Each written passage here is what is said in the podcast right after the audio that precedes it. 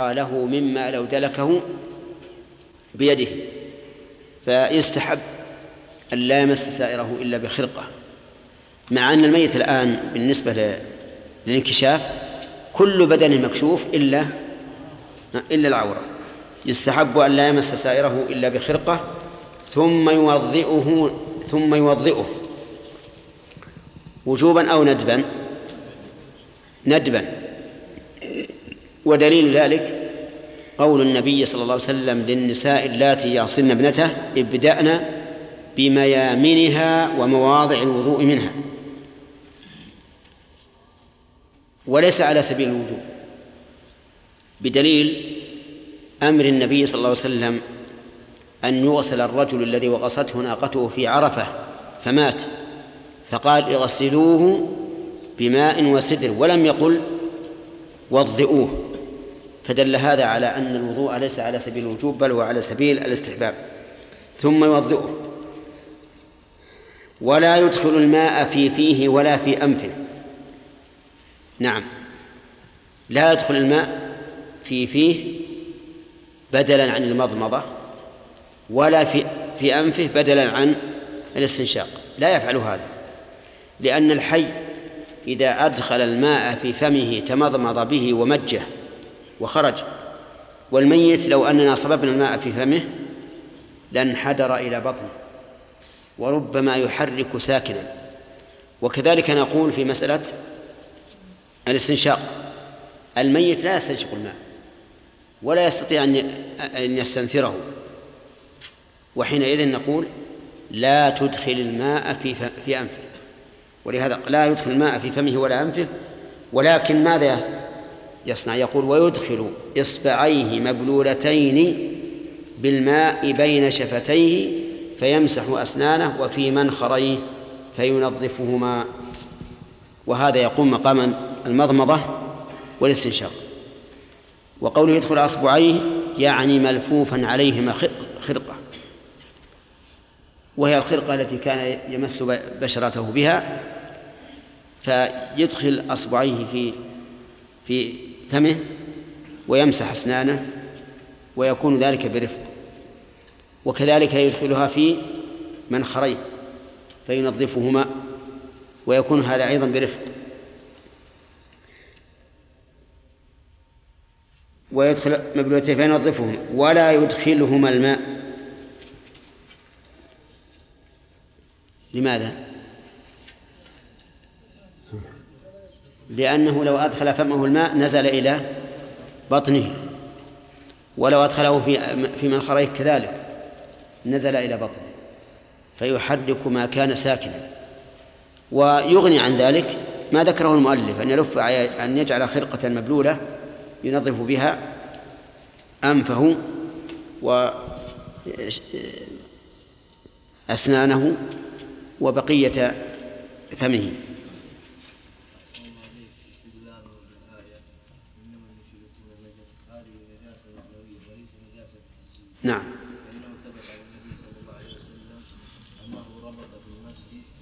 المشركين نعم. ودل ذلك أن هذه ليست نجاسة أن الكافر النجاسة معنوية ليس نعم. نعم. يقول إن الاستدلال بأن الكافر لا يغسل بقوله تعالى يا أيها الذين آمنوا إنما المشركون نجس فلا يقرب مثل الحرام بدأ من هذا. فيه, فيه نظر. لأن النجاسة المذكورة في الآية نجاسة معنوية. فنقول من لم يطهر باطنه من النجاسة المعنوية لا يصح أن يطهر ظاهره من النجاسة الحسية. ولهذا قال العلماء من شرط صحة الغسل إيش؟ الإسلام. من شرط صحة الغسل الإسلام. نعم. لا ما هي أبدانهم ليست نجسة لكنهم ليسوا أهلا للتطهير. نعم. نعم.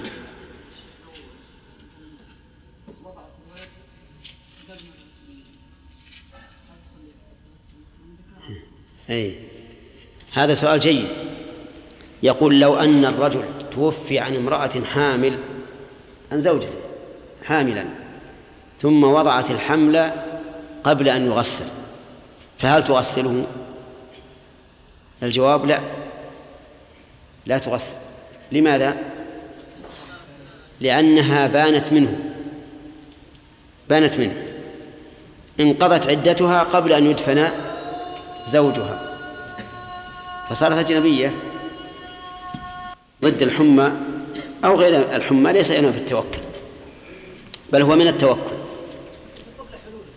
لأن لأن فعل الأسباب الواقية من الشر هذا من الأمور التي جاءت بها الشريعة. ولو حل هذا هذا لكان أقرب إلى المنع مما لو لم يحل. لأنه إذا حل يشبه الفرار من الطاعون بعد وقوعه في المكان. لكن الذي نرى أنه لا بأس به. لا, لا قبل حلول الوباء ولا ولا بعده. يمر بنا دائما كلمة فرض كفاية فما معناها يا خالد؟ فرض كفاية إذا قام به البعض سقط الإثم على البقية نعم. ما الفرق بين فرض كفاية وبين فرض العين؟ فرض العين هو أن يكون المطلوب من كل شخص بعينه نعم. وفرض الكفاية هو يكون المطلوب من المجموع إذا قام به البعض سقط الإثم على البقية نعم. وفرض كفاية يقصد به وجود الفعل. بقطع النظر عن الفاعل. تمام. طيب. يقول المؤلف إن غسل الميت فرض كفاية فما هو الدليل يا خالد؟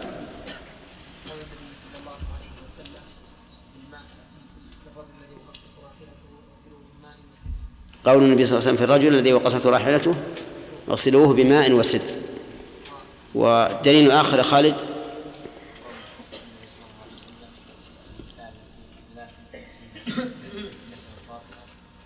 فاطمة. فاطمة ماتت بعده. ابنته بس يمكن زينب. ها.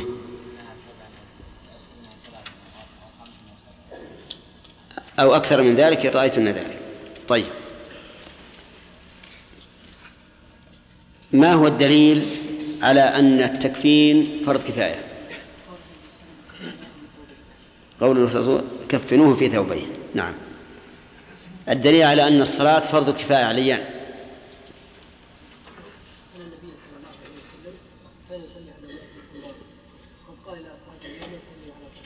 نعم. أمر النبي صلى الله عليه وسلم بالصلاة على الميت. صلوا على صاحبكم وما أشبه ذلك. طيب. هل حمل الميت فرض؟ شراف نعم. ها. كيف؟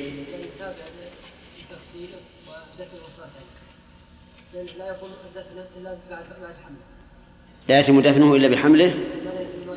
وما لا يتم الواجب إلا به؟ فهو واجب. تمام. طيب. آه، متى يجوز تغسيل الميت من الرجال والنساء؟ منصور.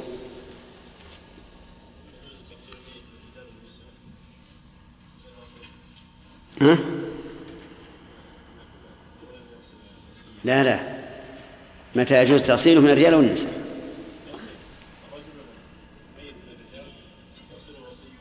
لا إله إلا الله. نعم. إذا كان دون سبع سنين. إذا كان دون سبع سنين. فإنه يغسله الرجال والنساء لأنه لا حكم لعورته. طيب. ومن هو الرجل البالغ الذي يمكن أن يغسل امرأة بالغة ترى عامر ها؟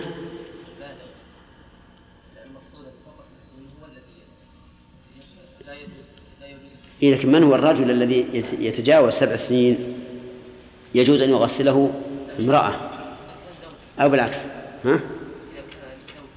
إذا كان زوجا أو أو سيدا الزوج مع زوجته والسيد مع مع أمته. تمام.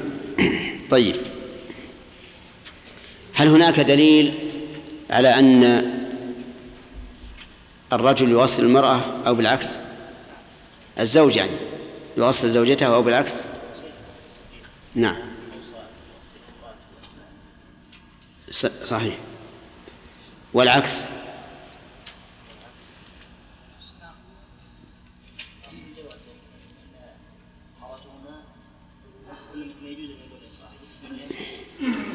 إيه بس نريد دليلا. نعم. فعل اسم قول سيدي عائشة نعم لم اتقى قبله فغسلتك. تمام. طيب. من هو الميت الذي لا يغسل؟ يعني لا يمكن لأحد أن يغسله. أي نعم. ها؟ لا لا. قصدي إنه يعني غير قابل للتأصيل مو معناه انه إنه في لا. آدم إذا مات رجل بين نسوة فإنه ييمم ولا يغسل. طيب والخنثى المشكل؟ ما تغسله المرأة؟ يقول ألا تغسله المرأة؟ لا. لماذا؟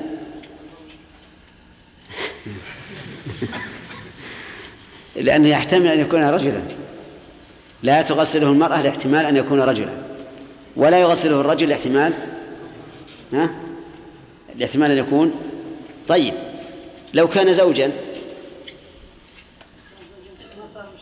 لا سؤال آدم.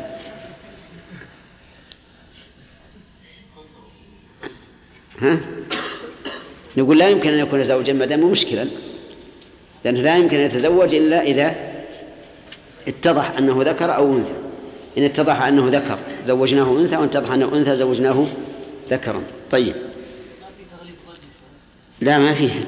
هو فيه علامات إذا وجدت تبين. طيب. حكم تأصيل الكافر يا حجاج. حرام. الدليل.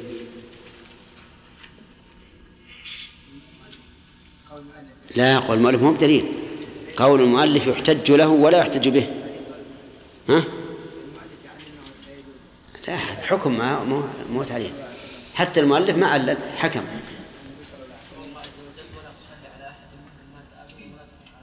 نعم. والتأصيل والتكفير مقدمة للصلاة. إي نعم. ماذا يصنع الغاسل؟ أول ما يصنع في التأصيل نعم. ها يستعاذ الميت. نعم. يجرد من الثياب. نعم.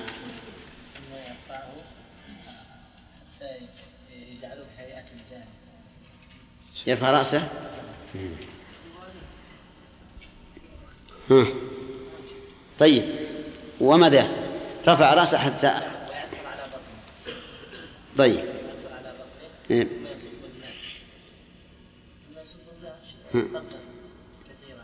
أي. حدث طيب.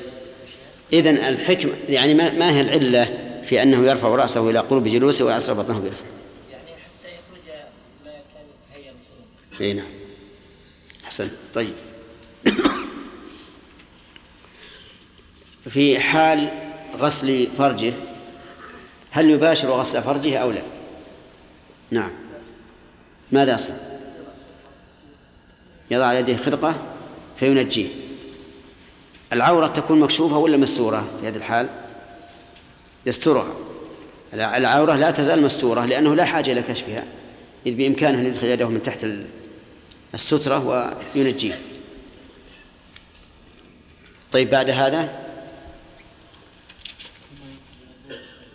نعم. يوضئه.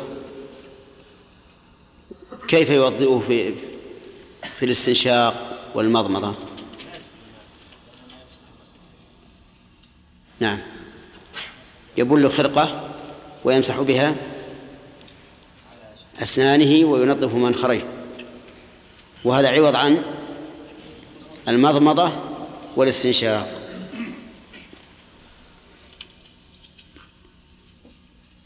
هل توضئته واجبة؟ أحمد. ليست بواجبة؟ أليس قد قال النبي صلى الله عليه وسلم للنساء اللاتي يغسلن ابنته ابدأنا بميامنها ومواضع الوضوء منها؟ ها. ما هو الذي يصرف عن الوضوء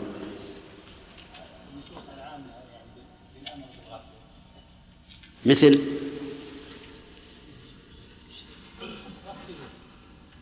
قول الرسول اغسلوه بماء وسدر ولم يذكر الوضوء. ثم إن البداءة باليمين إبداء بما يمينها ليست واجبة بالاتفاق فكذلك مواضع الوضوء. طيب.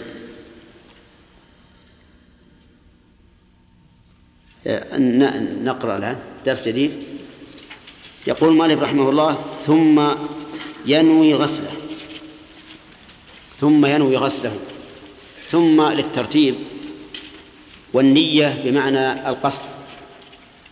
وظاهر كلام المؤلف أن النية تكون بعد عمل ما سبق.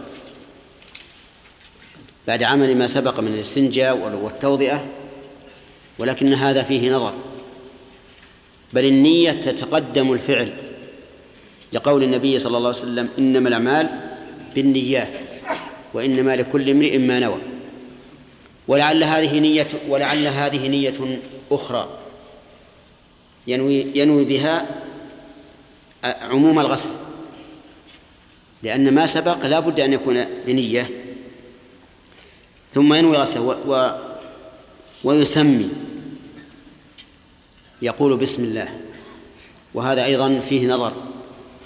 لأن التسمية تكون بعد الاستنجاء قبل أن يوضئه. كما هو الحال في طهارة الحي. ويغسل برغوة السدر رأسه ولحيته فقط. أفادنا المؤلف رحمه الله أنه لا بد أن يعد الغاسل سدرا يدقه ويضعه في إناء فيه ماء ثم يضربه بيديه حتى يكون له رغوة.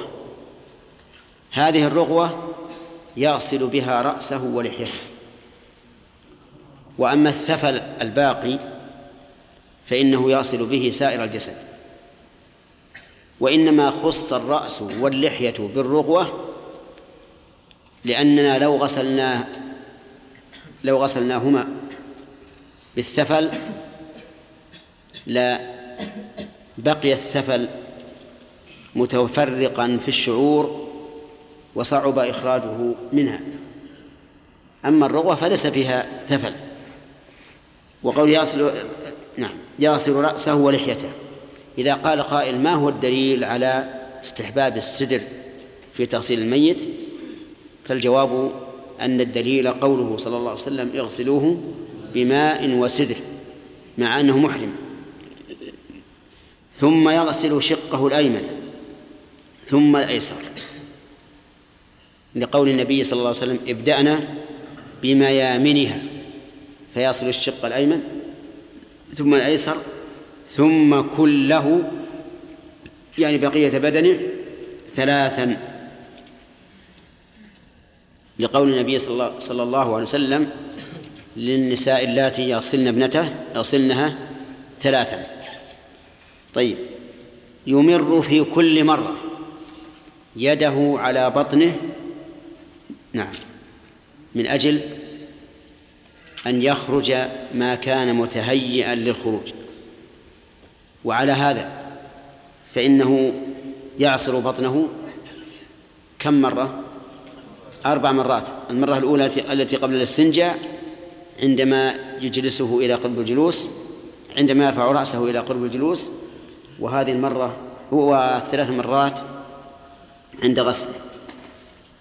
فإن لم ينق بثلاث زيد حتى ينقى. إن لم ينقى الفاعل الميت بثلاث فإنه يزيد حتى ينقى لأن المقصود بذلك تطهيره وعدم النقاء يكون في الغالب إذا كان الرجل صاحب حرفة بالطين والجبس وما أشبه ذلك أو كان مريضا مرضا طويلا فإن الأوساخ تتراكم عليه. فإذا غسلوه ثلاث مرات ولم ينقع فإنه يزاد حتى ينقع ودليل ذلك قوله صلى الله عليه وسلم للنساء اللاتي يصلن ابنته يغسلنها ثلاثا أو خمسا أو سبعا أو أكثر من ذلك إن رأيتن ذلك. وهذا يرجع إلى رأي الغاسل ولكن ليس مجرد رأي إنما هو الرأي الذي تقتضيه المصلحة. طيب. قال المؤلف حتى ينقى ولو جاوز السبع. لو جاوز أي زاد عليها. أنا عندي ولو جاز السبع. كان عندكم نسخة مثلي؟ ولو جاوز السبع. أي ولو تعداها. لقول النبي صلى الله عليه وسلم أو سبعا أو أكثر من ذلك إن رأيتن ذلك. ولأن المقصود من تأصيل الميت التطهير. وقد لا ينقى بسبع مرات فيزاد حتى ينقى. قال ويجعل في الغسلة الأخيرة كافورا. لقول النبي عليه الصلاة والسلام اجعلنا في الغسلة الأخيرة كافورا. أو شيئا من كافور. والكافور طيب معروف أبيض يشبه الشب. فيدق ويجعل في الإناء الذي يغسل به آخر غسلة. قال العلماء وإنما اختير الكافور من بين سائر الأطياب لأنه بارد ولأن من خصائصه أن يطرد أن يطرد الهوام عن الميت. لأن الميت في القبر تأتيه الهوام فهذا الكافور له رائحة تطرد, تطرد الهوام عنه ففيه فائدتان التبريد والثاني طرد الهوام. ولهذا قال النبي عليه الصلاة والسلام اجعلنا في الأصل الأخيرة كافورا. ثم قال والماء الحار والإشنان والخلال يستعمل إذا احتيج إليه. إذن الأفضل أن نغسل الميت بماء بارد لكن إذا احتجنا إلى الحار مثل أن تكون عليه أوساخ كثيرة متراكمة فإننا نستعمله ولكنه ليس الحار ليس الحار شديد الحرارة الذي يؤثر على الجلد برخاوة بالغة ولكنه حار يكون أنقى من البارد. وبماذا يسخن الماء؟ يسخن بأي بأي وقود؟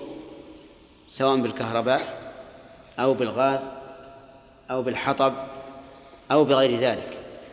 وإنما سألت هذا السؤال لأنه عند عوامنا يقولون إنه لا يسخن الماء الذي يغسل به الميت إلا بسعة النخل فقط.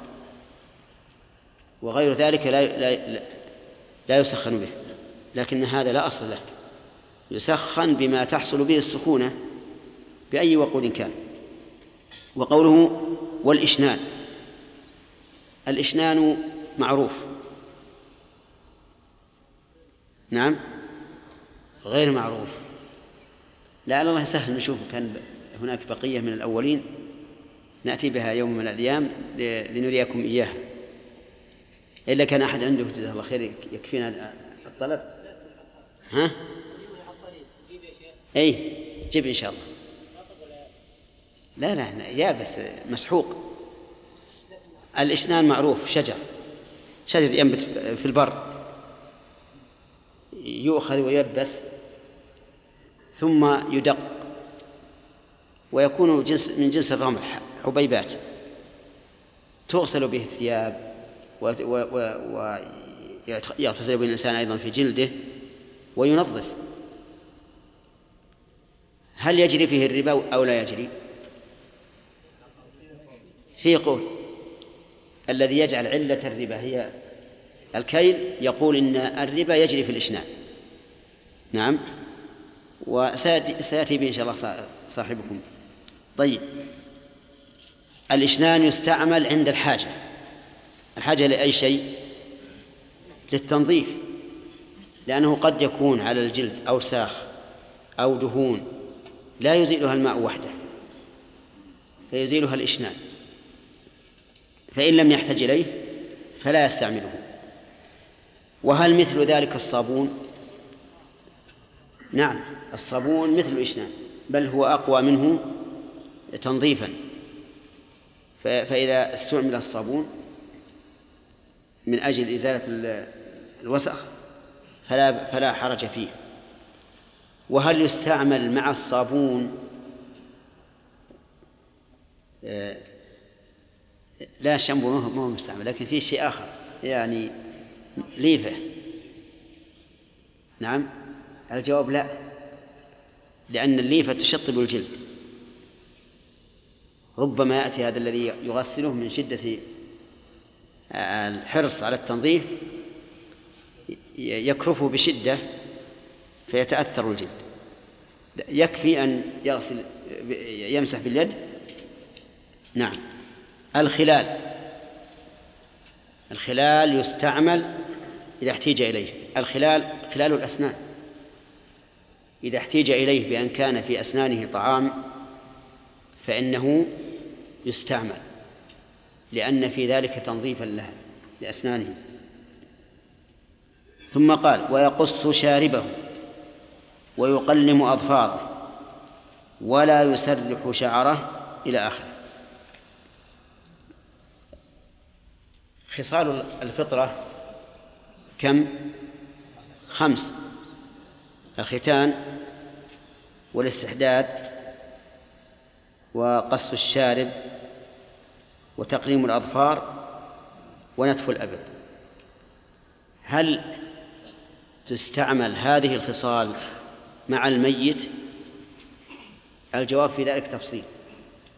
أما الختان فلا يستعمل مع الميت بل هو حرام لأن الختان أخذ الجلدة والجلدة جزء حي من من الميت. فأخذها تمثيل بالميت. ولا حاجة إليه لأن الختان من حكمه أنه أطهر للإنسان. ولهذا يسمى عندنا في العامية إيش؟ الطهار لكن إذا مات الإنسان فلا حاجة له. ولهذا قال العلماء إنه يحرم ختان الميت. الشارب والأظافر تؤخذ لكن متى؟ إذا طالت. إذا طالت.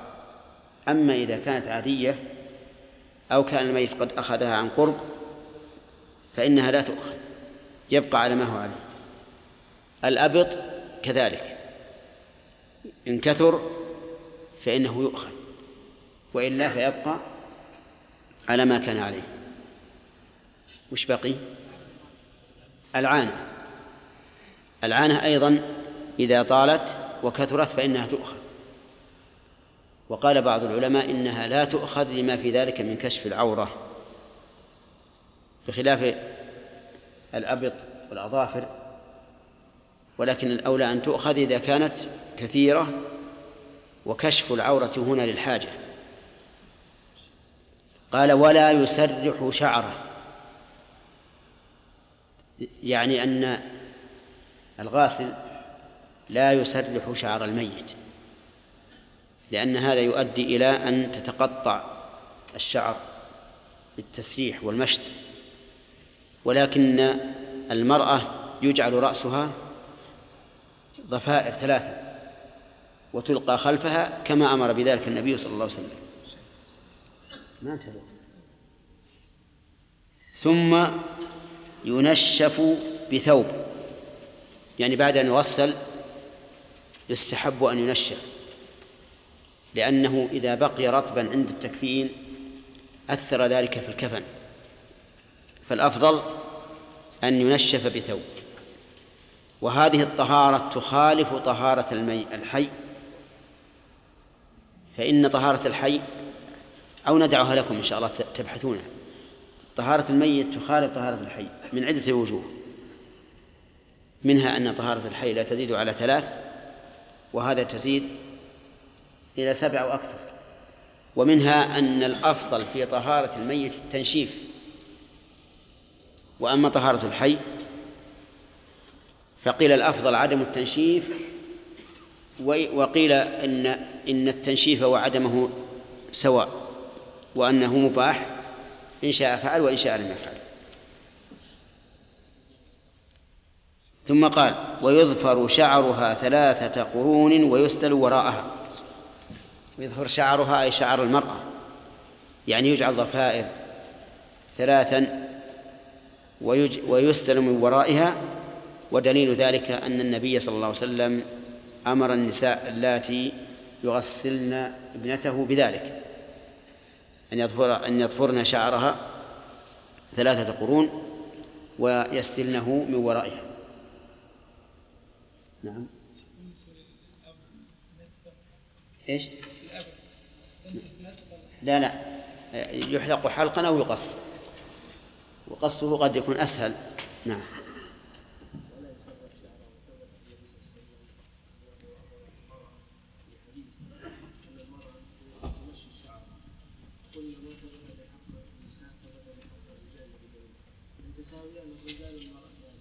في إيش؟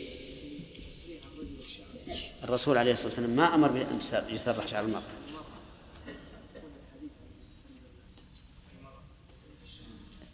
وهي حية؟ وهي حية. ما نعرف. الذي نعرف أن الرسول أمر بأن يظفر ثلاثة قرون ويسلم ورائه. إذا صح فهو يكون كالظفر يكون خاص بالمرأة. نعم.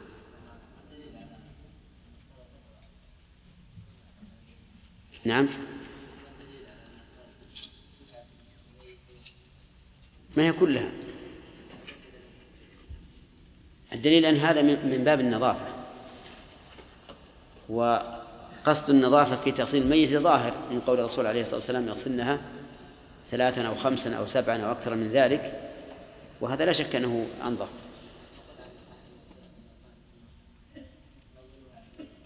لا أدري. لكنه لكن معنى المعنى صحيح. نعم يا آدم.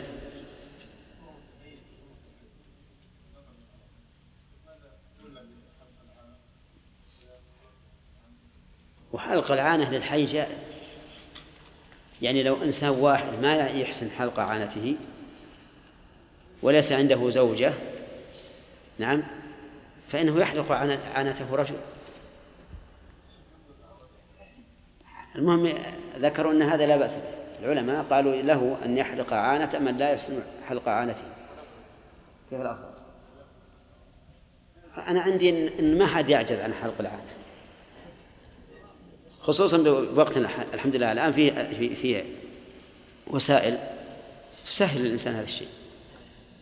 يمكن فيما سبق أن الموسى يصعب على الإنسان أن يحلق عنه به لكن في المكان المعروف الآن في في مكان حلاقة ما سهل. السلامة. إيش؟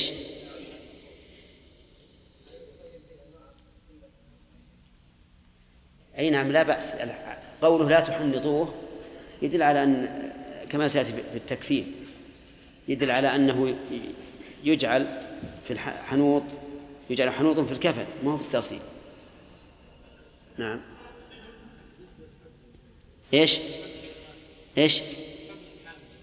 نعم. لا يعصر لأن هذا خطر على الجنين. ربما ينزلق. فالأولى أن لا يعصر نعم.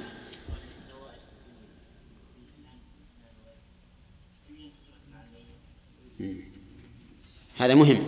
السؤال مهم. يقول الزوائد المركبة في الميت مثل الأسنان والأنف هل تدفن معه أو لا؟ نقول أما ما لا قيمة له فلا بأس أن يدفن معه. كالأسنان من غير الذهب والفضة والأنف من غير الذهب. وأما ما كان له قيمة فإنه يؤخذ. إلا إذا كان يخشى منه المثلة. كما لو كان السن لو أخذناه لا صار فيه مثلة فإنه يبقى معه ثم إن شاء الورثة بعد أن يفنى الميت أن يحفر القبر ويأخذ الذهب فلهم ذلك وإن شاءوا أن يبقى فلهم ذلك. نعم. ها؟ لا هذه تبقى معه. هذه تبقى معه نعم. إيش؟ لا لا ما يجوز هذا. لابد أن يكون مسلما. يوم الدين. مبتدأ النقاش. ما حكم تغسيل الأب الكافر؟ أي نعم. لا يجوز. ما الدليل؟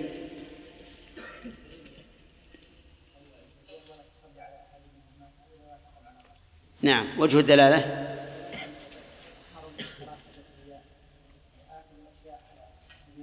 نعم. فما دونها مما يتعلق بإكرامه من باب من باب أولى. أحسنت. آه لماذا يوارى آدم؟ إيه لماذا يوارى؟ لماذا لا نلقيه في الزبالة ونتركه؟ لأن المؤلف يقول يجب أن يوارى. يعني يدفن ويستر.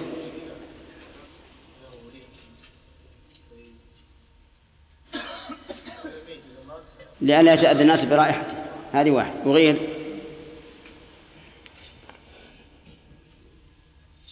نعم.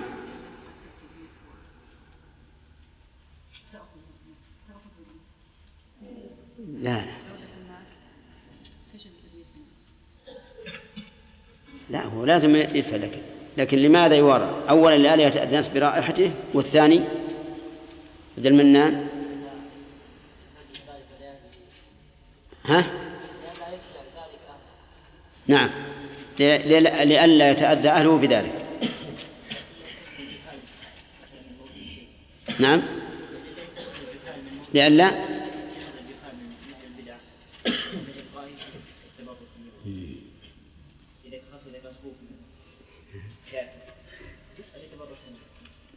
الأخ ياسر يقول ولئلا يتخذ وثنا. ها؟ ما أدري. ها؟ هو سوف يتعفن. و... نعم.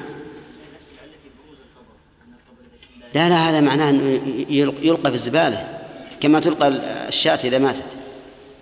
نقول هذا لأنه يتأذى الناس برائحته ويتأذى أهله بمشاهدته. نعم. هذان علتان واضحتان. طيب.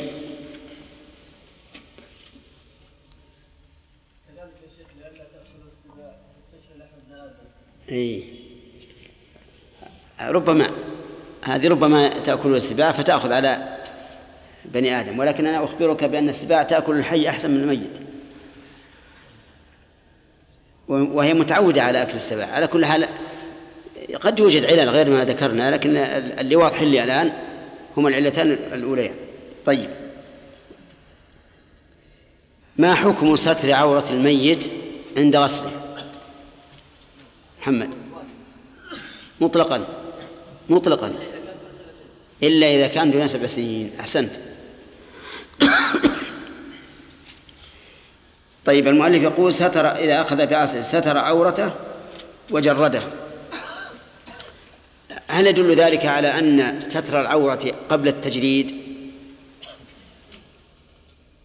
نعم. نعم. تستر عورته وتلف عليها خرقة قبل أن يجرد لأن لو جردناها قبل ستر عورته لانكشفت العورة. نعم. حكم توضئة الميت عند التغسيل. عند تغسيله. أمر مندوب. ما الدليل على أنه للندب؟ وقد أمر به النبي صلى الله عليه وسلم النساء اللاتي يغسلن ابنته. قال ابدأن بما يمينها ومواضع الوضوء. نعم لأن المطلوب في تغسيل الميت هو النظافة. ونظافة الميت وليس المقصود وليس المقصود منه. الوضوء آه، للعبادة الشرعية. نعم. وأما غسل الميت هو للتنظيف إذا لو أن الميت اغتسل قبل موته بخمس دقائق وتنظف بالصابون والشامبو وكل شيء ثم مات. فلا يغسل.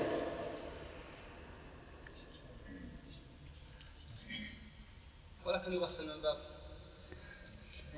من أنظف ما يكون. نعم.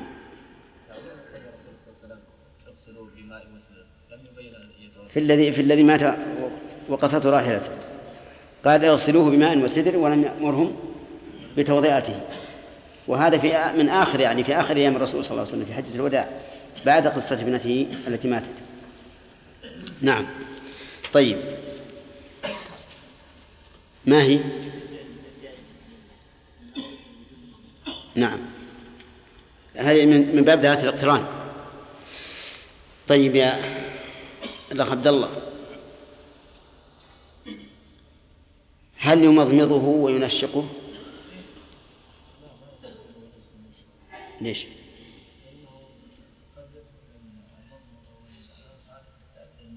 نعم. إيه فيحرك ما كان ساكنا في بطنه. إيه نعم لو دخل الماء إلى أنفه الميت ما يتأذى كل واحد. لكن لو لو دخل إلى معدته ربما يتحرك شيء. طيب. أما الاستنشاق فيكون تعذب لأن الميت لن يستنشق. نعم. طيب. كيف نغسل الميت بالسدر إذا قلنا إنه يغسل بالسدر عبد الملك. يؤتى بالسدر فإيش يعمل فيه؟ نعم. وإذا وضع في الماء يترك هكذا ولا يعمل فيه شيء آخر؟ حتى تخرج تطلع رغوته ها ثم.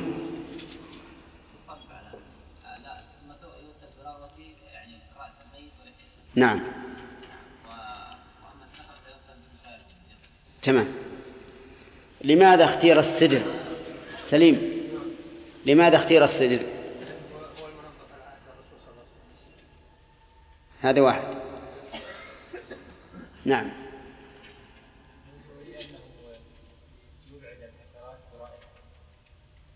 لا. خليل؟ نعم. بعد الهوام لا. نعم. تنظيف. لأنه أكمل في التنظيف من غيره ولأنه بارد يبرد البدن. هكذا قال. طيب. بعد أن يعمل فيه ما يعمل من البداءة بميامنها بميامن الميت وغسل رأسه ولحيته بروة السدر كيف يغسل بقية بدنه؟ يحيى؟ لكن يغسل الظهر قبل البطن ولا البطن قبل الظهر؟ يبدأ بالأيمن؟ ثم الأيسر ما الدليل أنه يبدأ بالأيمن ابدأنا بما يمنه. تمام. طيب. أظن وقفنا على هذا. أخذنا؟ طيب. إذا لم ينقى بثلاث. سعود. يزيد رابعة ويقتصر عليها؟ لو لو نقى بالرابعة.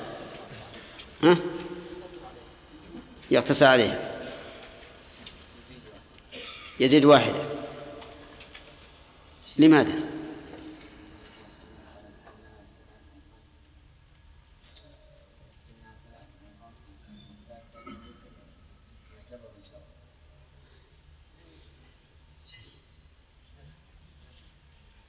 طيب أنقى بأربع يزيد الثالثة الخامسة لماذا؟ هذا الذي أمر به ولأنه يقطعه على على وتر. نعم.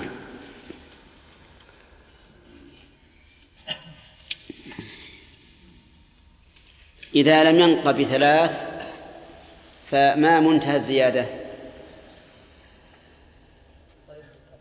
ها؟ لا إذا لم ينق بثلاث هل يزيد آه، خمسة سبعة تسعة؟ خمسة. ما أنقى سبعة. لم ينقي ها؟ تسعة. وش تقولون؟ صحيح. لأنه قال ولو جاوز السبع. وفي الحديث أو سبعا أو أكثر من ذلك. إن رأيتن ذلك. طيب. التعليق بالرؤية هنا. تعليق اختيار أو مصلحة. نعم. داود. تعليق مصلحة. هل هناك ضابط لما فيه التخيير بين أن يكون اختيار أو مصلحة؟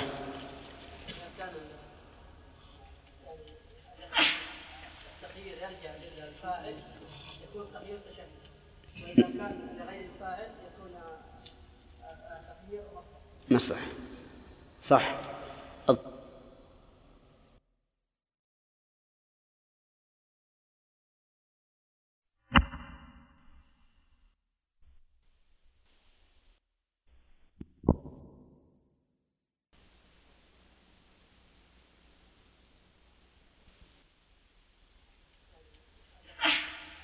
التغيير يرجع للفاعل يكون تغيير تشهي واذا كان لغير الفاعل يكون تغيير مصلحه مصلحة. صح. الضابط هذا إذا كان المقصود التيسير على الفاعل وهو يعود لنفسه لا يعود لغيره فهو تخير تشهي يعني مخير ليشتهي. وإذا كان يعود إلى الغير فهو تغيير تخيير مصلحة. هذا الضابط. لأن الإنسان في نفسه هو حر. مثل فكفارته إطعام عشرة مساكين من أوسط ما تطعمون أهليكم أو كسوتهم أو تحرير رقبة. هذا تغيير إيش؟ ها؟ تشهي لأن المقصود به التيسير على المكلف وهو يتعلق بنفسه ما يتعلق بغيره.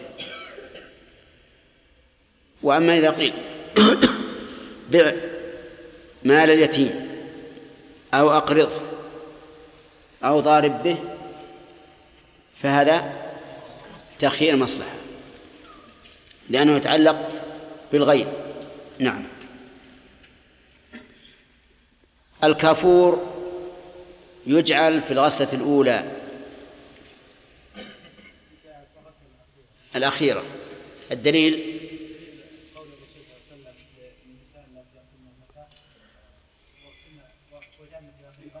في الغسلة الأخيرة؟ نعم. ما هي الفائدة موسى من وضع الكفور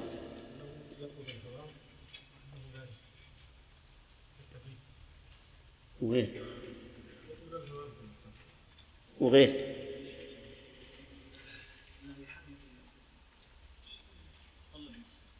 نعم. يصلبه أيضا. هو له رائحة طيبة رائحة ذكية يعني قريبا أن يكون من نوع من الطيب.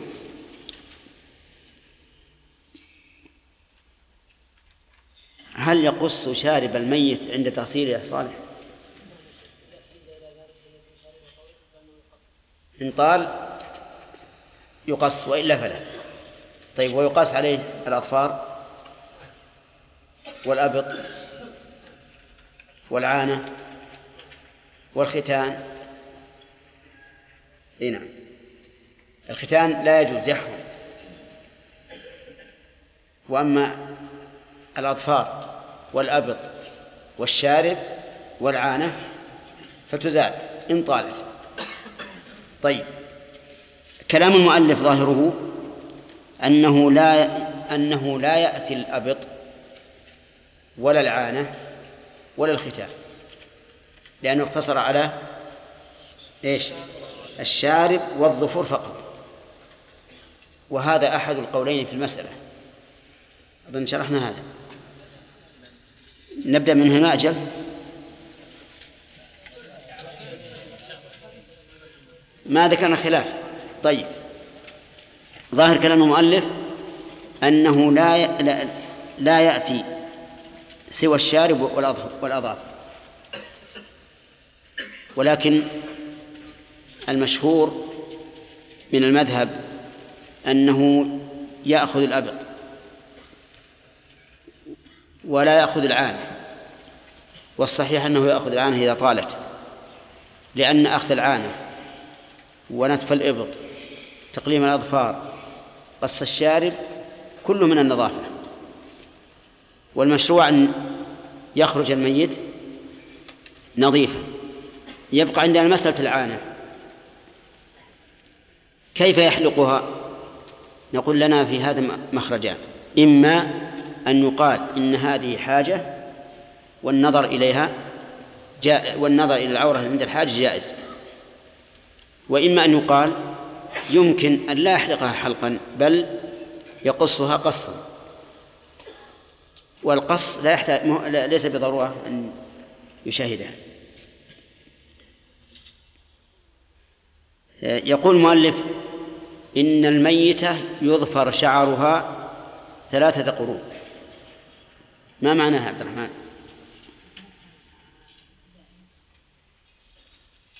نعم. نعم. ما الدليل؟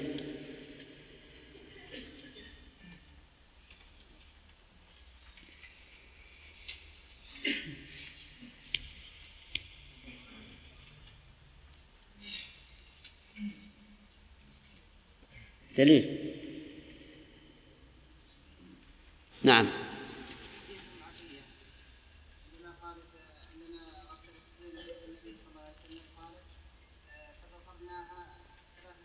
ضفرنا شعرها. تمام. أحسنت ألقيناه خلفه ثم قال المؤلف رحمه الله وهو ابتداء الدرس اليوم. قال وإن خرج منه شيء بعد السبع حشي بقطع خرج منه أي من الميت. شيء أي من بول أو غائط أو دم أو ما أشبه ذلك. حشي بقطن. يعني سد بالقطن من أجل أن يتوقف. فإن لم يستمسك بالقطن فبطين حر. الطين الحر الذي ليس مخلوطا بالرمل يعني طين قوي لأن الطين القوي يسده يسد الخارج. واختاروا الطين لأنه أقرب إلى طبيعة الإنسان حيث إن الإنسان خلق منه وسيعاد إليه. فلهذا اختاروا الطين. ف ولهذا ثم يغسل يغسل المحل ويوضأ. يغسل المحل يعني الذي أصابه ما خرج. يغسل للتنظيف وإزالة النجاسة إن كان نجسا. ثم يوضأ. وإن خرج بعد تكفينه لم يعد الغسل. إن خرج شيء بعد التكفين لم يعد الغسل لأن في ذلك مشقة. إذ, إذ أننا لو, لو أننا أزلنا الكفن ثم نظفناه ثم كفناه مرة أخرى فربما يخرج شيء وحينئذ يكون فيه مشقة. فإذا خرج بعد التكفين تركناه. قال أهل قال الفقهاء رحمهم الله وهو من عندهم إذا خرج قبل السبع وجب غسله وإعادة الغسل. وإن خرج بعد السبع وجب غسله والوضوء. وإن خرج بعد التكفين لم يجب غسله ولا ولا إعادة الوضوء. فله أحوال ثلاث. ولهذا قال إن خرج بعد تكفينه لم يعد الغسل ويترك. ثم قال ومحرم ميت كحي. محرم ميت كحي. أي في أحكامه. ودليل ذلك قول النبي صلى الله عليه وسلم فإنه يبعث يوم القيامة ملبيا. فهذا يدل على أنه باق على إحرامه. وإذا كان كالحي قد يغسل بماء وسدر. لقول النبي صلى الله عليه وسلم في الذي وقصت راحلته اغسلوه بماء وسدر. ولأن استعمال السدر للمحرم ليس بحرام بل هو جائز ولا يقرب طيبا لقول النبي صلى الله عليه وسلم ولا تحنطوه. ولأن المحرم ممنوع من الطيب ولا ولا يلبس ذكر مخيطا يعني لا يلبس الذكر قميصا أو سراويل أو عمامة أو غيرها مما يحرم على الحي. ودليل ذلك قوله صلى الله, صلى الله عليه وسلم فإنه يبعث يوم القيامة ملبيا. وظاهر كلام المؤلف أنها نعم لا باقي شوي. قال ولا يغطى رأسه. لا يغطى رأسه بل يبقى مكشوفا. لقول النبي صلى الله عليه وسلم ولا تخمروا رأسه. ولكن لا بأس أن يظلل بشمسية أو شبهها كما يفعل بالمحرم الحي. وأما التغطية باللف عليه فهذا لا يجوز. ولا وجه أنثى. ولا وجه أنثى. يعني لو ماتت أنثى محرمة فإن وجهها لا يغطى. وهذا إن, إن لم إن لم تمر إن لم يمر بها حول رجال أجانب فإن مر بها حول رجال أجانب فإن وجهها يستر كما لو كانت حية. نعم. نعم. ثم قال وظاهر كلام المؤلف اجتناب هذه الأشياء حتى بعد التحلل الأول. ولعله غير مراد. لأن المحرم بعد التحلل الأول لا يحرم عليه إلا النساء فقط. وعلى هذا فيصنع به كما يصنع بالمتحلل تحللا أول أول.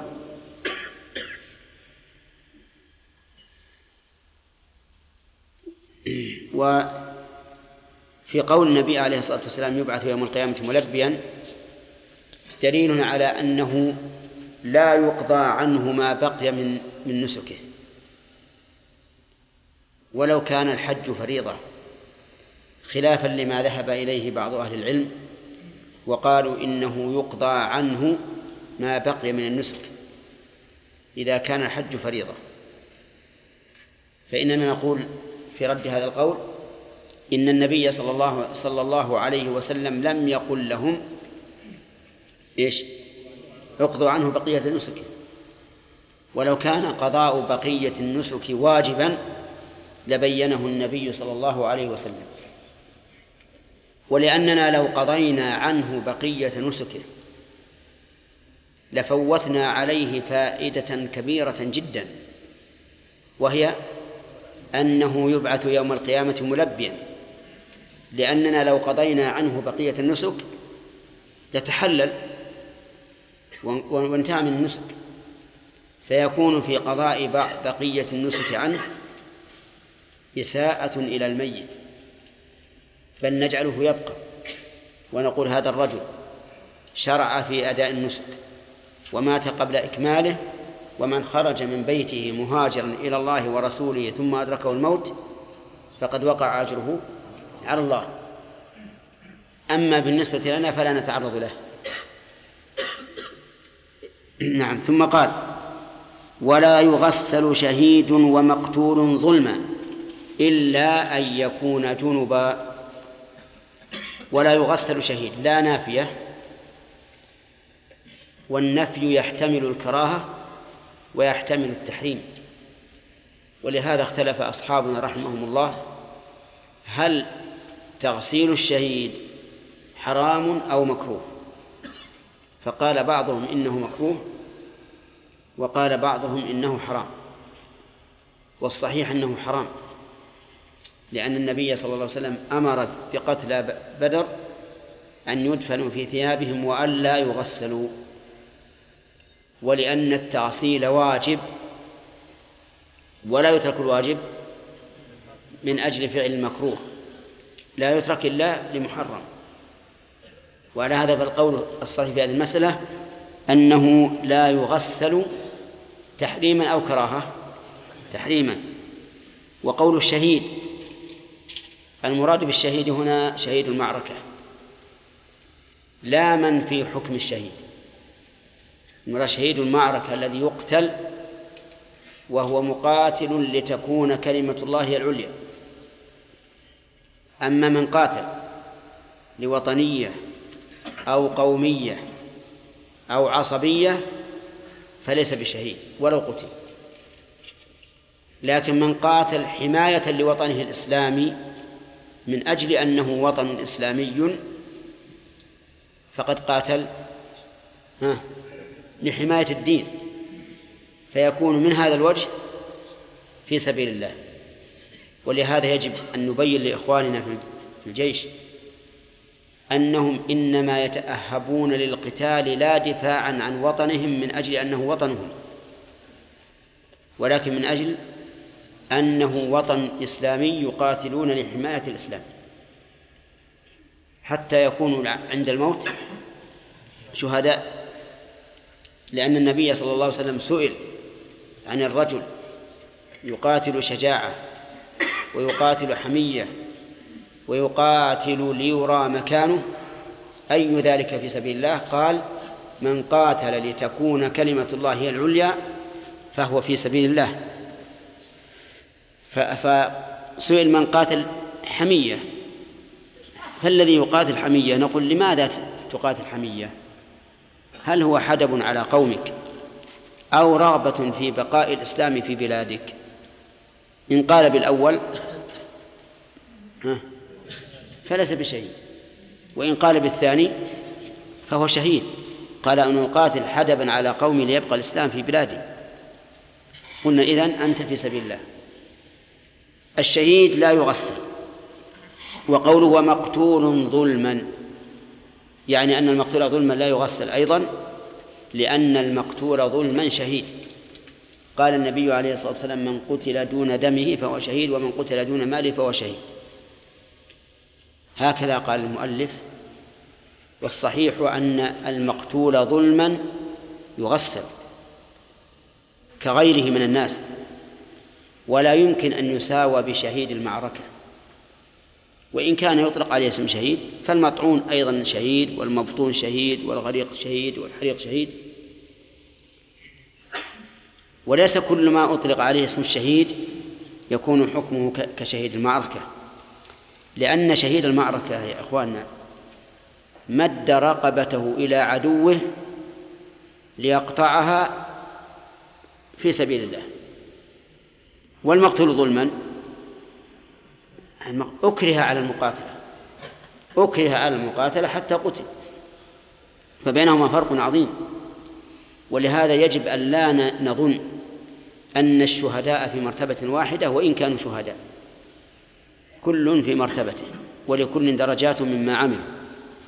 فالصحيح أن جميع الموتى من المسلمين يغسلون ويكفنون ويصلى عليهم إلا شهداء المعركة فقط. فهؤلاء لا يصلى عليهم لا يغسلون ولا يكفنون ولا يصلى عليهم لكن لماذا؟ لأن المقصود بالشهادة بالصلاة عليهم الشفاعة لهم. وكفى ببارقة السيوف على رؤوسهم شفاعة. كفى بذلك.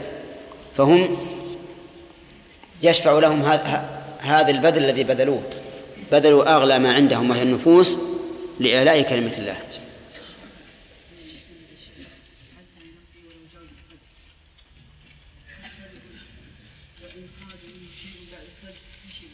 نعم. لا ما يتعارض. لأن هذا في التأصيل. وهذا في إزالة النجاسة. لا ما هو مهار كل حال شيء نعم. نعم. نعم. نعم. والله يرجى له ذلك لكن ما نجزم بهذا الشيء. أقول لأن القياس القياس في العبادات أو في الثواب فيه نظر. وحديث يبعث العبد على ما مات عليه يعني من التوحيد والإخلاص. ولا يلزم منه أنه إذا مات مصليا فإنه يبعث مصليا وإذا مات طالب علم فإنه يبعث طالب علم. لكن يرجى ذلك إن شاء الله. نعم؟ نعم. أي نعم وقال اني سمعت رسول الله صلى الله عليه وسلم يقول ان الميت يبعث بالثوب الذي مات عليه ه- هذه هذه مخالف فيها رضي الله عنه. فإن أقول فإن كثيرا من العلماء يقول المراد بالثياب هنا ثياب التقوى. ما هو ثياب ال- ال- اللباس الحسية؟ الله يسلمك. الله. نعم. إيش؟ لا ما يشوفونه. نعم. نعم. إيش؟ إيش؟ إيه. المهم هذا شجر ال- الأشنان. جابه الأخ النوشان جزاه الله خير. وهذا مسحوق.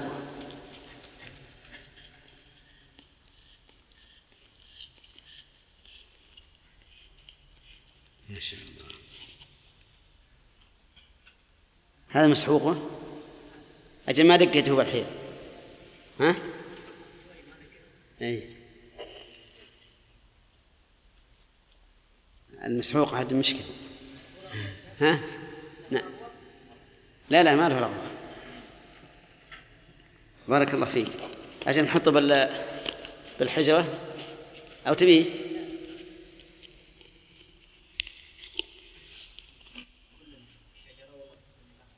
لا هو من كل شجرة ولا من أوراقه فقط؟ من أوراق.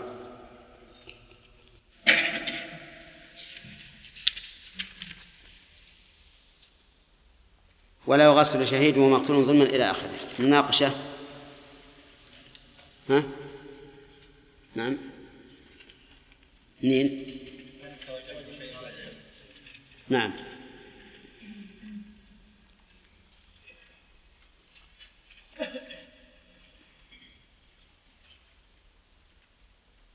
إذا خرج من الميت شيء بعد غسله فقد ذكرنا بل إذا خرج منه شيء ذكرنا أنه على ثلاثة أقسام.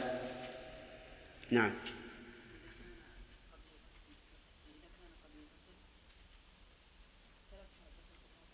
طيب. لا. إذا كان قبل السبع.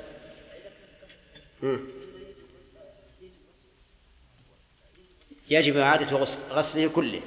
طيب. اللي قبل التكفين حتى اللي قبل السبع قبل التكفين. إذا كان بعد السبع وقبل التكفين.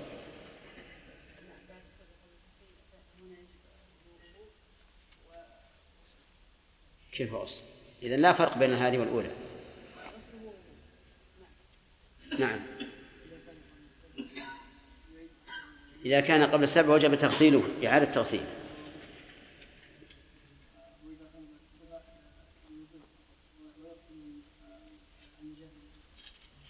وإذا كان بعد تكفين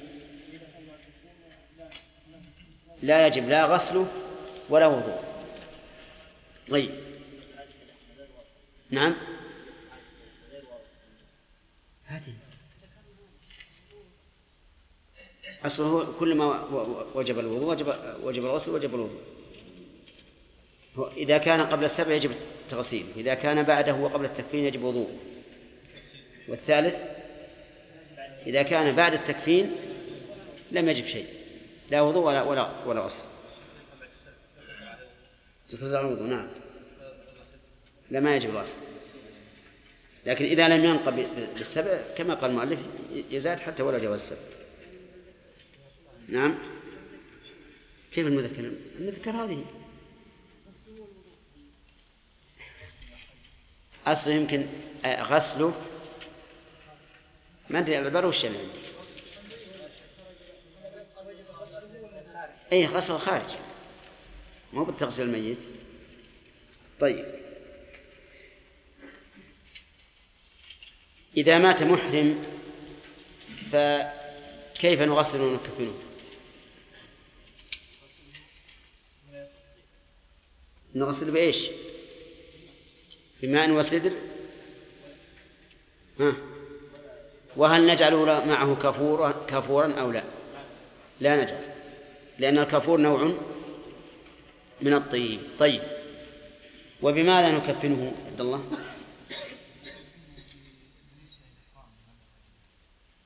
نكفنه في إيش؟ في ثوبين. طيب. وهل نغطي جميع جسده يا بدر؟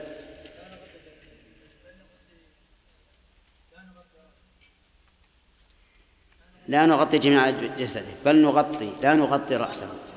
إيش؟ سؤال هل إذا مات المحرم نغطي جميع بدنه؟ أحسن. ما عدا رأسه. ووجهه ووجهه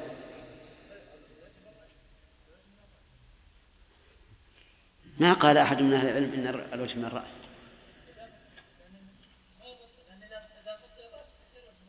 أبدا ما بصح الرأس مغطى الآن وجه من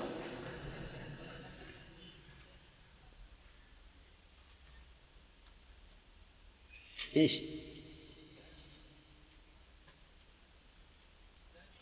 ها؟ لا غطى لا رأسه ولا وجهه؟ والوجه كيف شيء.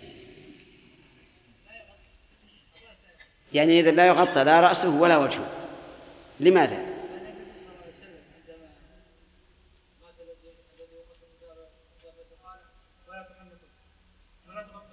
ولا تغطوا رأسه. وهل قال ولا وجهه؟ إذن طيب أنا أسألك الآن لو كنت محرما هل يجوز أن تغطي وجهك أو لا؟ أنت محرم يجوز تغطي وجهك ولا لا؟ ها؟ واحد محرم قال هكذا بوجه يجوز ولا ما يجوز؟ يجوز؟ طيب إذا مات ما الذي يحرم تغطية وجهه بعد موته؟ هل ترى شيء يوجب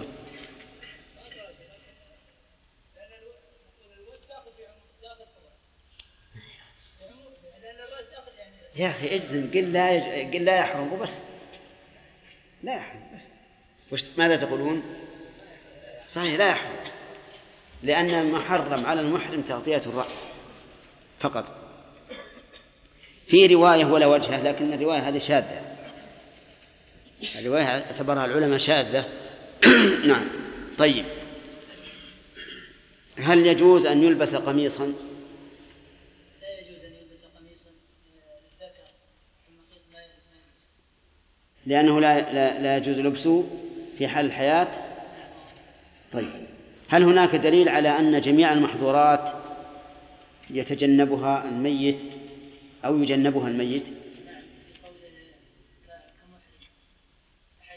لا لا لا. شوف كلام المؤلف ما ما نستدل به.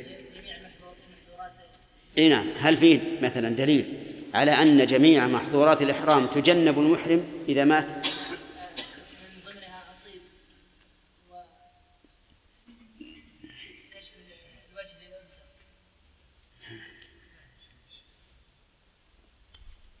نعم.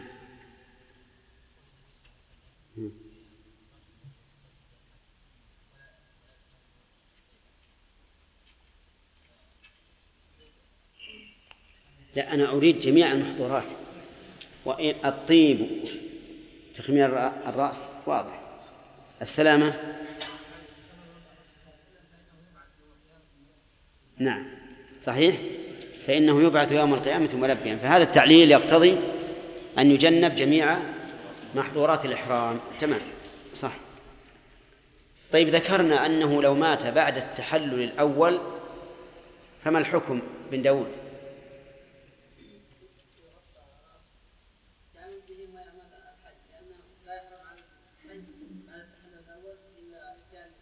نعم. ويمكن أن يؤخذ من قوله فإنه يبعث يوم القيامة. ملبيا لأنه إذا حل التحلل الأول انقطعت التلبية التلبية تنقطع متى؟ ها؟ بعد عند رمي جم- جمرة العقبة نعم طيب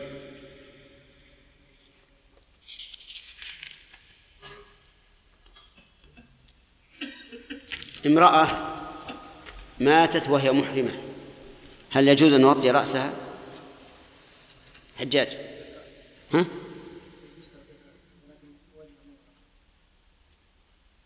يجوز أن يغطى رأسه. وهي محرمة.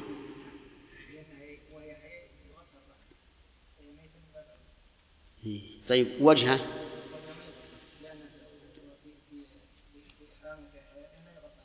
طيب هي سيمر بها من عند من عند الرجال. نعم. إذا زال الموجب للتغطية كشفناها أحسنت. تمام. طيب. من الذي يموت من المسلمين ولا يغسل. نعم. الشهيد. ما هو الدليل؟ ما هو الدليل؟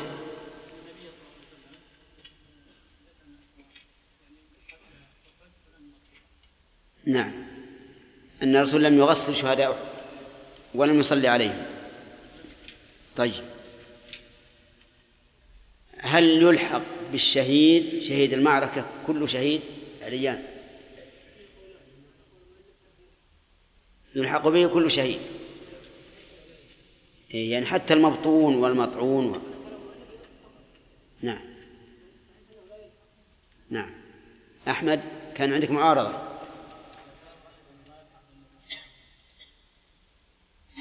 وعلى رأيك أنه يلحق به كل شهيد؟ ها؟ إيش؟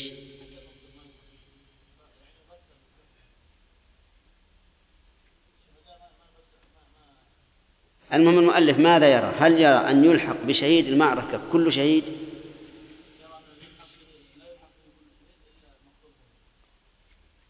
ها؟ يعني لا تقول لا. لا يرى هذا. نعم. لا يغرنك رفع ابن داود يده. ترى بعض الناس يرفع يده عشان يوهم ذاك. نعم.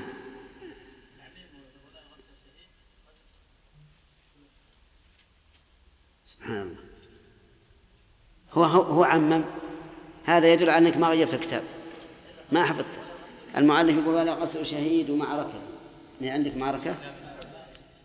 شرح؟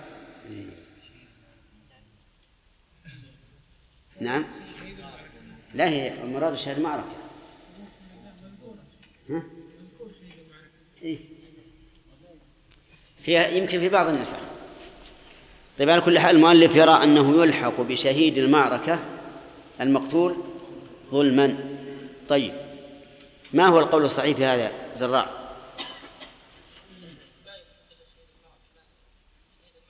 يعني لا يلحق بشهيد المعركة إلا شهيد المعركة.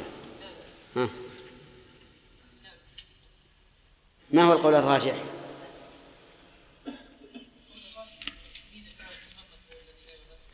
نعم. وغيره؟ طيب ما هو الذي جع- جعلنا نرجح هذا القول؟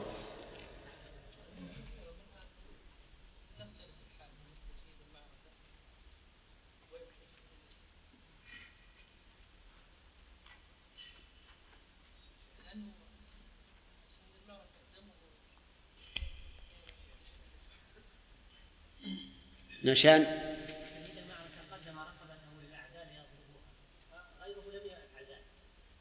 هذا هذا يمكن أن نقولها إذا رددنا القياس. لكن ما هو الدليل على وجوب تأصيل المقتول ظلما؟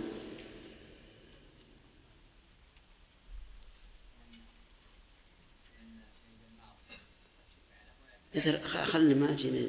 هذا تعليل لماذا لم, لم يغسل لكن لماذا قلنا إن الراجع وجوب تأصيل من قتل ظلما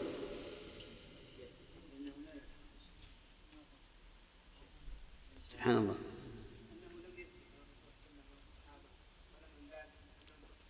يعني عمومات الأدلة الدالة على وجوب تغسيل المسلم. كل مسلم الأصل تأصيله وتكفينه وصلاة عليه فرض كفاية. كل مسلم هذا الأصل.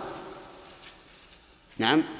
يغسلوه بماء وسدر يغسلنها ثلاثا أو سبعا أو, أو, أو خمسا أو أكثر.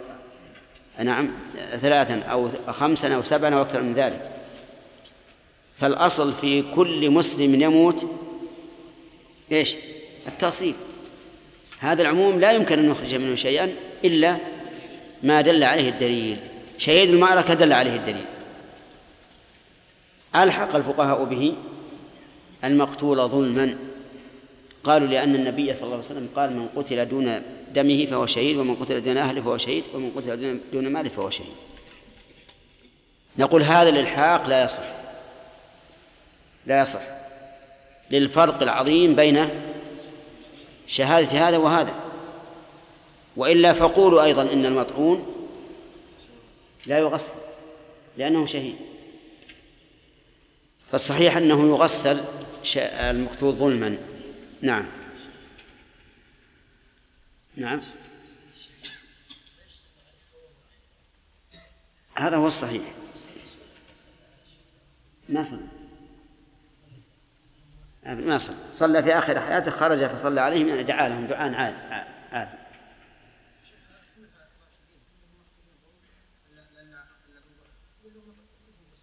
صلوا. صلي عليه. نعم. نعم. هذا يدعى ضعف هذا القول. قال المؤلف رحمه الله إلا أن يكون جنبا. إلا أن يكون الضمير يعود على الشهيد. نعم.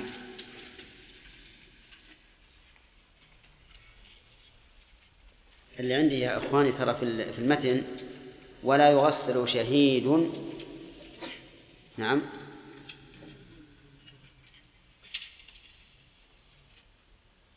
ومقتول ظلما ما هي متن. عندكم متن؟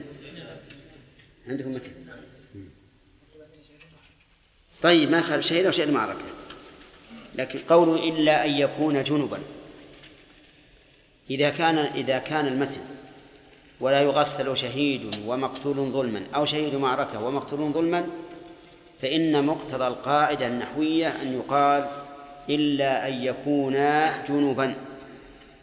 إلا أن يكونا جنبا. لأن العطف بالواو يجعلهما شيئين فيجب أن يكون الضمير عائدا على شيئين بصيغة المثنى. ولكن الشرح اللي عندي جعل المقتول ظلما شرحا. وهذا هو الذي يناسب للعبارة إلا أن يكون جنبا. يعني إلا أن يكون الشهيد جنبا فإن كان الشهيد جنبا فإنه يغسل. وكذلك لو كانت امرأة استشهدت قتلت ظلما على المذهب أو قتلت في الجهاد وكانت حائضا ولم تغتسل من الحيض فإنها كذلك تغسل. هذا ما ذهب إليه المؤلف. ولكن إن ظاهر, الأخبار يدل على أنه لا فرق بين الجنوب وغيره. لا فرق بين الجنوب وغيره. فإن الرسول عليه الصلاة والسلام لم يغسل الذين قتلوا في أحد. وأما ما يذكر من أن عبد الله بن حنظلة أو حنظلة غسلته الملائكة فهذا إن صح الحديث ليس فيه دليل على أنه يغسله البشر. لأن تغسيل الملائكة له ليس شيئا محسوسا بماء يطهر بل هو إن صح من باب الكرامة وليس من باب التكليف. وتغسيل الملائكة للرجل ليس قياما بواجب بل هو من باب الكرامة. هذا إن صح الحديث. فالصحيح أنه لا يغسل. ولا يكفن نعم لا يغسل سواء كان جنبا أم غير جنوب لعموم الأدلة ولأن الشهادة تكفر كل شيء. ولو قلنا بوجوب تأصيله إذا كان جنبا لقلنا أيضا بوجوب وضوئه إذا كان محدثا حدثا أصغر ليكون على طهارة ولم يقولوا به. فالصواب أنه لا استثناء وقوله ويدفن ويدفن بدمه في ثيابه. ما عندكم دمه؟ يعني حطمت. ويدفن في ثيابه. يدفن يعني الشهيد في ثيابه التي قتل فيها لأنه يبعث يوم القيامة على ما مات عليه من القتل.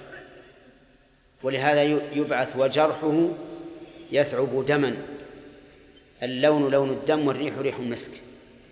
فيدفن في ثيابه. ولكن نقول بعد نزع السلاح والجلود عنه.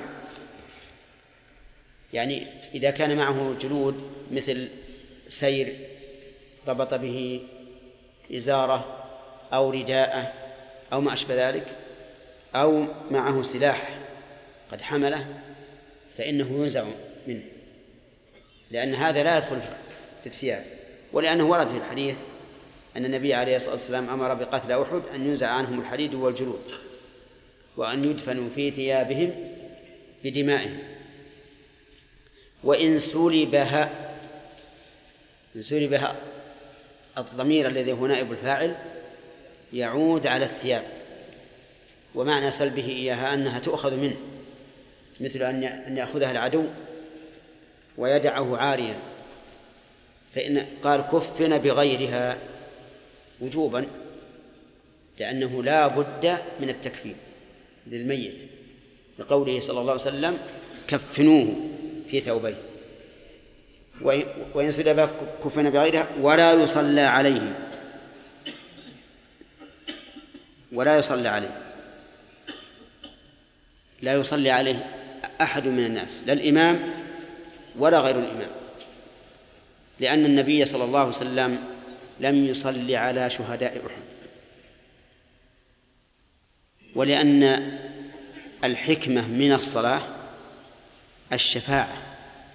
لقول النبي صلى الله عليه وسلم ما من رجل مسلم يموت فيقوم على جنازته أربعون رجلا لا يشركون بالله شيئا إلا شفعهم الله فيه. فدل هذا على أن الحكمة من الصلاة هي الشفاعة. والشهيد يكفر عنه كل شيء إلا الدين فإن الدين لا يسقط بالشهادة. يبقى في ذمة الميت في تركته إن خلف تركة وإلا فإنه إذا كان أخذه يريد أداءه أدى الله عنه. ولا يصلى عليه. إذن نقول لا يصلى عليه دليل وتعليل. ما هو الدليل؟ أن النبي صلى الله عليه وسلم لم يصلي على شهداء والتعليل أن المقصود من الصلاة الشفاعة. والشهيد قد كفر عنه كل شيء. فإن قال قائل أليس النبي صلى الله عليه وسلم قد خرج في آخر حياته إلى أحد وصلى عليهم فالجواب أن هذه ليست صلاة الميت لأن صلاة الميت يجب أن تكون قبل الدفن ولكن هذه إما صلاة بمعنى الدعاء وإما صلاة مودع كما مال إليه شيخ ابن القيم رحمه الله أنه ذهب خرج إليهم يدعو لهم كالمودع لهم. وأما أنها الصلاة التي تصلى على الميت فلا يمكن أن يبقى الرسول عليه الصلاة والسلام من السنة الثانية إلى إلى السنة العاشرة أو الحادية عشرة لم يصلي عليه. ثم قال وإن, حم وإن سقط عن دابته. إن سقط الفاعل من؟ الشهيد. إن سقط أي الشهيد عن دابته. لكن بشرط أن يكون بغير فعل العدو. فإن سقط عن دابته بفعل العدو فالعدو قتله إن مات. ويكون شهيدا لا يغسل كما سبق. إن سقط من عن دابته. أو وجد ميتا ولا أثر به. يعني ليس فيه أثر جراحة ولا خنق ولا ضرب. وجد ميتا فإنه يغسل ويكفن ويصلى عليه. وهذا له دليل نظري. وذلك أن هذا الميت وجب بموته أن يغسل ويكفن ويصلى عليه. وكونه وكون موته من فعل العدو إيش؟ مشكوك فيه لأنه ليس فيه أثر.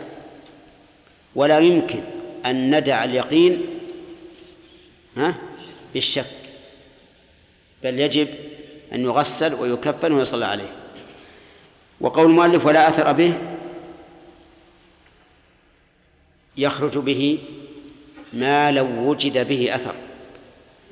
مثل جرح خنق ضرب ضربات مميتة فإنه يحكم بالظاهر هنا وهو أن الذي فعل به ذلك العدو وعلى هذا فيكون شهيدا لا يغسل ولا يكفن ولا يصلى عليه. وهنا غلبنا الظاهر على الأصل غلبنا الظاهر على الأصل. كيف غلبنا الظاهر على الأصل؟ لأن الأصل وجوب التأصيل